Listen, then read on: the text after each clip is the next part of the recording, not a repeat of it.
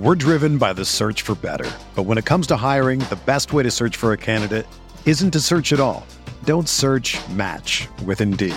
Indeed is your matching and hiring platform with over 350 million global monthly visitors, according to Indeed data, and a matching engine that helps you find quality candidates fast. Ditch the busy work. Use Indeed for scheduling, screening, and messaging so you can connect with candidates faster.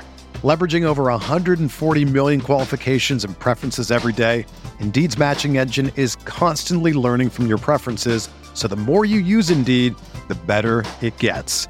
Join more than 3.5 million businesses worldwide that use Indeed to hire great talent fast. And listeners of this show will get a $75 sponsored job credit to get your jobs more visibility at Indeed.com slash BlueWire. Just go to Indeed.com slash BlueWire right now and support our show by saying that you heard about Indeed on this podcast. That's Indeed.com slash BlueWire. Terms and conditions apply. Need to hire? You need Indeed. Another day is here, and you're ready for it. What to wear? Check. Breakfast, lunch, and dinner? Check. Planning for what's next and how to save for it? That's where Bank of America can help. For your financial to-dos, Bank of America has experts ready to help get you closer to your goals. Get started at one of our local financial centers or 24-7 in our mobile banking app. Find a location near you at bankofamerica.com slash talk to us. What would you like the power to do? Mobile banking requires downloading the app and is only available for select devices. Message and data rates may apply. Bank of America and a member FDIC.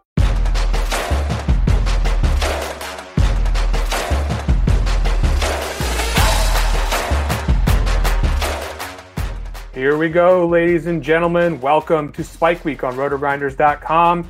If you are already watching or listening to this telecast in hopes of gaining best ball advantages for your 2021 NFL season, you are most likely hardcore and you are most likely going to be playing big tournaments like the Best Ball Mania on Underdog Fantasy. That's what myself, Chris Gimino, and Eric Beimfohr are here to talk about each and every week. Eric, what's going on?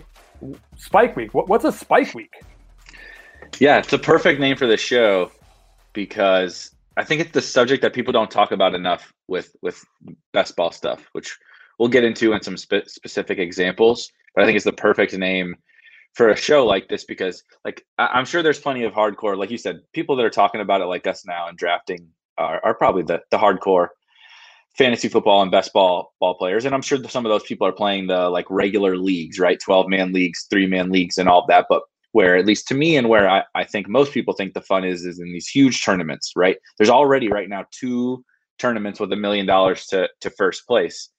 However i don't think the content necessarily across the industry is always geared towards playing in those specific contests. That's where the spike week name comes in and that's where a lot of the discussion that we'll be having i'm sure will come in um, because it's not just the the kind of players that you target but that is part of it um, how you should be approaching these tournaments, what the players you're going after, the way you're constructing your teams, and all that built around this this spike week idea where um, you know not only do you need to win the weeks, you know one through whatever of the regular season, but in the playoffs, you know you're playing for a million dollars, um, and so what you need to do is a little bit different than you know your traditional fantasy league and even your traditional best ball league. Excellent overview, Eric. This is how it's going to work whenever you see or hear me on this show. What we're going to do is we're going to look to identify maybe just one topic, one player, one situation where we want to try to find some of this deep value for these big tournaments. We want to help somebody win a million dollars. If we don't do that, this show is a complete failure. Uh, it's going to be a short format show, right? We're not going to try to keep you here all day. We're just going to cover the one topic. We're going to get in, we're going to get out, we're going to talk about this one particular element in fantasy football that could help you get where you want to go.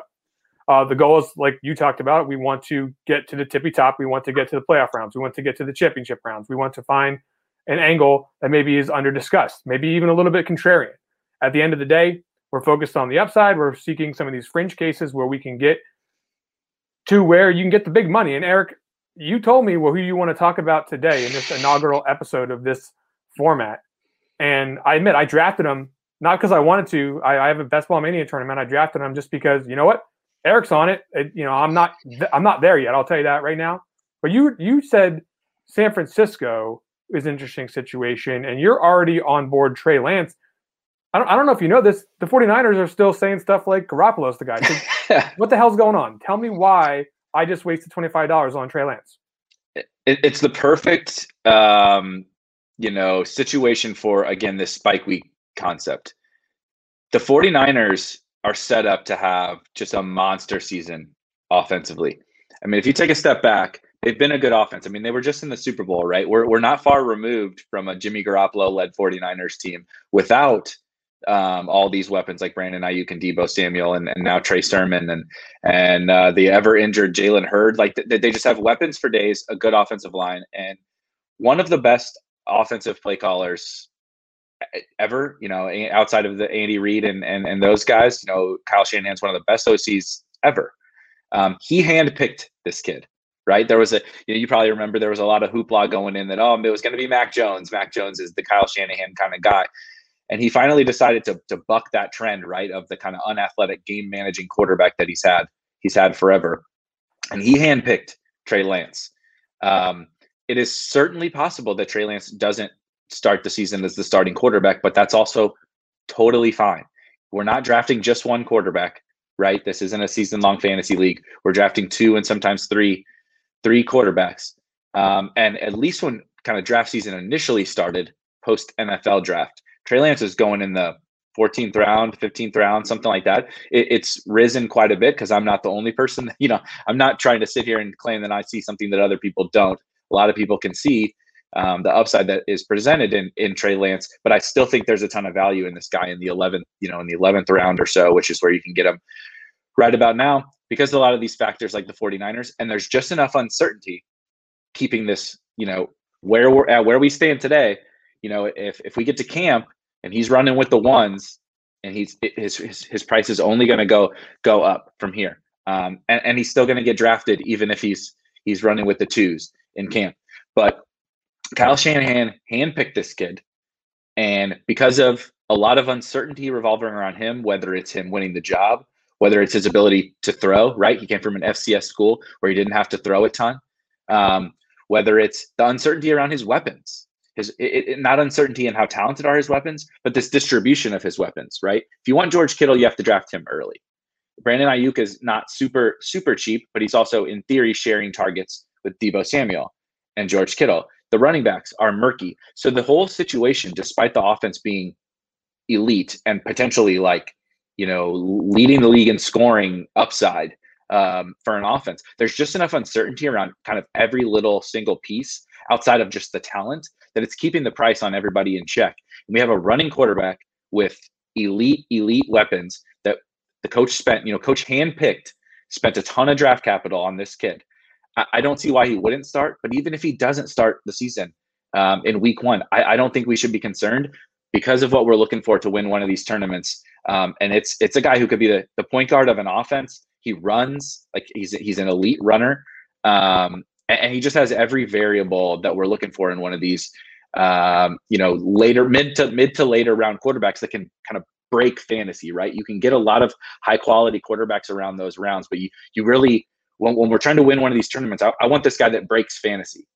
And the, the guy that I always think back to that broke fantasy is is, is is probably the biggest reason why I'm even on on Trey Lance. If you look back to 2012, okay, I don't know if you if you have any idea who I'm possibly bringing up.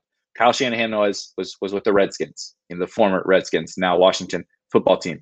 They had a they had a young quarterback by the name of Robert Griffin III. Oh, and Robert Griffin III was in a little different offense and, and such in college at Baylor. They threw it they threw it a little bit more. But RG3 came in and led fantasy football uh, quarterbacks in scoring that year on a, on a per game basis in 2012. So there's this myth that Kyle Shanahan just has the you know the game managers and the Jimmy Garoppolo types, and I don't know if Trey Lance is, is RG three. Frankly, I don't know if Trey Lance is any good. I can't predict the future with a quarterback that that we've never seen, but we have seen what Kyle Shanahan can do with this type of talent, and it is legitimately the QB one in fantasy. It, that's that's the ceiling that we're talking about here. Um, we'll get into a little bit more some of these other other things around schedule and such that set up really well for him. It's just every, all the stars are aligning for him. Um, and we ha- we even have you know people want kind of that past data. We have a data point of this coach with this kind of player uh, setting the world on fire. Yeah, I'm the, I'm definitely not the guy to talk to about loving what a coach can do, right? Like what like what a coach, you know, players play. I mean, I understand that Kyle Shanahan has a lot to do with the success of the 49ers offense, but I also understand that if you don't have the talent on the field, it's difficult to get very far without, you know, with with any coach. You know, you saw mm-hmm. what was going on with the Patriots last year. People were all of a sudden not so shiny on Bill Belichick after yeah. 20 years of killing everybody. But let's just talk really. I, I want to touch on a couple of things, zoom out to the 49ers in general. I lied. I looked up some things. I, I didn't just draft him because you you were all over him. Let's let's talk about the offense from last year. It was very, it was very modest. There was some pretty you know underwhelming metrics, but I think we all had a long spring. We all had a long winter. A lot of things happened. We maybe forgot what happened to the 49ers last year injury wise. Now, obviously, Garoppolo's injury prone, which is another checkbox in your claim that Trey Lance could be a potential pick, right? He, he could eventually get hurt again. But then Kittle was out for games. Deebo got hurt. Mostert, Coleman, Jeff Wilson got hurt. You know, Jordan Reed, we say what you want about him. The guy was doing something. He got hurt. You got Jalen Hurd, who wasn't available last year. Some offensive linemen missed time. And then on defense, you know, Bosa, Dee Ford, Tartt, Sherman, all missed time. Four defensive linemen, Greenlaw. I mean, and they, they were missed like their whole secondary at, at different points in this season. Yep. So this was a team that was severely hampered by injury, and it was not performing up to where they could have even done if Garoppolo was playing and playing under expectation.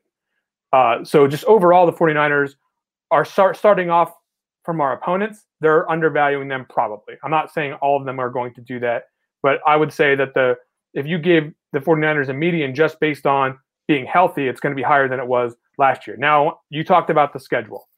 Four weak defenses at least. And the time which you are going to see those weak defenses is very opportune. Week 12 I think Minnesota is not going to be a very good defense this season. I think Cincinnati's not going to be very good. You're going to get them week mm-hmm. 14. You're going to see Atlanta in week 15. You're going to see Houston week 17. Eric, are those weeks important in the best ball championship? Are any of those weeks going to matter? I actually didn't look and see what the schedule was for the best ball mania as far as the playoffs is concerned. Maybe you can tell me, but there's going to be at least several games that are going to be up, you know, in the fantasy playoffs, regardless of your league, where the 49ers are going to be in play and I think that that is very favorable to them. Uh, a hundred percent. So just to recap, fifth, the weeks 15 through 17 is your your playoff schedule for for Best Ball Mania on on Underdog, and it is the same. Um, you know, DraftKings has has launched. It is it is the same there. So you have the 14 week regular season, which you know their schedule, in my opinion, even outside of the the really you know um, exceptional spots that you, that you outlined, their schedule in general is just incredible. It, it helps. It, again, like you say, t- take a step back. No one in that division has an exceptionally strong strong defense. I'm not saying that the Seahawks, the Rams, or the Cardinals have the worst defense, but you don't line up a, a good offense and say, "Oh man, this is you know this isn't playing the Raven. They're not playing the Ravens, or what could be a, the Browns defense. Uh, you know th- those kind of things. The Redskins are I still call them, still call them that. The football team. You know these kind of potentially really elite defenses. You don't line up against any of these NFC West teams and, and get scared. So there's, you know, a third of your schedule. And then you outline multiple really cushy spots, in particular in the playoffs. The playoffs are important all around, but I don't think the natural fantasy, you know, guy that converted over from season long, even the guy that's been playing best ball for a while, takes into account those those weeks enough. And it's difficult certainly to put, you know, a ton of weight into those weeks because we can't always predict exactly who, you know, exactly who's going to be the 16th ranked defense, right, versus the the 12th ranked defense. But I don't think that that matters. One thing I do think that matters is being able to um, kind of plan ahead for the pull both ends, you know, the barbell approach, right? I feel extremely confident that the Houston Texans defense is not going to be good. Uh, uh, it, it is it is the, the only thing worse than the Houston Texans offense this year is going to be the Houston Texans defense. The 49ers will be able to name their score uh, in the championship week uh, of of these big contests. So again, you have to get there. There's a lot of other things. It's not the number one priority on you know my my draft board, but beyond just those playoff weeks, they have an incredible schedule with incredible talent so it it, it bump it bumps them up, right? I, I like other of other spots, other quarterbacks, um, other stacks, etc. Um, and other teams have decent schedules too. but this this is a is a nice big kind of uh, cherry on top of the 49ers, you know, as a stack, but also as Trey Lance, you don't have to load up on every team with a bunch of 49ers. And even if you just have Trey Lance, there's nothing wrong with just having Trey Lance, right? He's one of these rare quarterbacks um, that he's cheap enough and he runs. His biggest weapon is his legs. So even if you don't get Kittle, Aiyuk, or Deebo Samuel, he, I, that's what that's a big reason why I love him is you do not have to, you know, force stacks with a guy whose best weapon is is his legs um, because he could, you know, he could easily look at what Lamar did, right? In his same thing as the RG three thing. Look at what Lamar did, running for a thousand yards. You didn't need Hollywood. You no, those guys are absolutely going to diminish. You know, the, just a, a summary of kind of the, the the all the different positives, right? Anytime I don't need a stack, I, I just need this guy and everything aligns on this offense and the playoff schedule is cushy. It's just a spot where I want to be, you know, really heavy on at least compared to my opponents it, yeah, some of these running quarterbacks can actually diminish the upside of their associated wide receivers. Uh, it's certainly the running backs as well. You see, you know, guys like Lamar Jackson who are taking, you know, 25, 30 plus percentage of the rushing share, and you're you're having to subtract that from uh, in carries, targets, and touches for your running back. So it's not necessarily even good to have a quarterback who's doing that with paired with a bunch of different guys. Let's talk about the ADP. It's 118.4 on underdog, which is actually pretty high. Like, so I don't think you're the only one that's thinking about this talk about how this is going to impact your roster construction. If you're going to make a Trey Lance team, I can tell you what I did. He was my QB two, right? And that draft isn't over. I still have the option of taking a third. I, I don't like to take three quarterbacks if I can help it. My first quarterback is mm-hmm. Josh Allen. So, how is this going to affect your roster construction if you have a Trey Lance? Yeah. So, my, I would say that my optimal roster construction would be Lance as as my QB two, but I'm also very okay with him as my QB one. Um, if I had a the situation like like you're outlining, uh, you know, Josh Allen with Trey Lance, it, it, buys you that time, right? That early season. You know, maybe he is even starting week one, but they kind of have the training wheels on, so you're not giving away any points early in the season because you have Josh Allen, right? But if you are right, which that's the game that we're playing, you know, planning for what what happens when I'm right. You know, if I'm right about Trey Lance, what does that mean? I certainly don't want a third quarterback if I've taken Josh Allen and and Trey Lance because now in theory I have two of the best quarterbacks in fantasy on my roster, um, and I'm gaining points on all my opponents at the at the end of the year at quarterback because those two guys are just almost assuredly putting up uh, big scores. I'm kind of one of the, the, the crazy ones that I'm open to taking just two quarterbacks with Trey Lance, but I think it's a it's a little bit more um, high variance strategy than than maybe your average person um, is willing to to take on the reason why I'm I'm doing that is because I'm betting on him being the week one starter, and so um, I, am open to that risk where I might only have one quarterback. It might only be it might only be a later round quarterback, right? If I take Trey Lance as my QB one and I take Carson Wentz or, or Kirk Cousins or Ryan Fitzpatrick or something like that as my as my QB two, I might be riding them for for a few weeks, and and and there's there's certainly risk to that. So um, I I think you should be more open to risk um, in this contest and this format specifically, like we're talking about. And if you're right about a guy like Trey Lance and you're taking a big stand on Trey Lance, and he is one of the you know top quarterbacks in fantasy, then you don't you really don't want you want to use those other picks on you know the wide receivers and quarterbacks and tight ends that you can use to fill out your roster. So that that's my approach. But I also am willing to, you know, if someone wants to tell me I'm not certain that he's I want to have him on my team because I see all the benefits of the playoff run and and the upside of the offense, but I'm not certain they're going to start him week one and I want to take three, I think that's okay too. All right, a couple quick questions and we're out of here. Let's talk about the downside. Give me the real quick bear case. How's this going to fail? I think this one this one's pretty easy. Yeah, well, the there's I think there's two two two reasons, and one is just that some of the the the talk that they have about Jimmy G and Trey Lance not starting day one happens, and you miss, and and and the team is really good, right? Jimmy Jimmy Jimmy G took this team to the the Super Bowl. I don't even know if the offense was this good when they went when they went to the Super Bowl. They could start six and 0, 7 and 0, and Lance just never gets off the bench, right? Um, and you're counting on a Jimmy G injury. That's that's one really a clear path. He just doesn't play. yeah. The other the, the, the other clear path is you know this is what people this is what the the the Bears will tell you that they believe that Trey Lance is is going to play, but he's not going to throw. And so you know, it, we're buying him for his legs, but ultimately you do still need passing upside, right? RG three threw for I don't have it up, but RG three threw for four thousand yards or something like that in that in that season. He just he just ran for a thousand or whatever it was, and that's why. But you you do still need um, passing, and so that's what you know. Kind of the bear case would be, you know, he either doesn't get he either actually doesn't doesn't get on the field, or um, he does get on the field, and you know, this offense is really efficient without him him throwing the ball. So uh, th- that can be okay. But when we're looking for a true ceiling, we do we, we can't just rely on 20 passes a game and, and eight to 10 runs.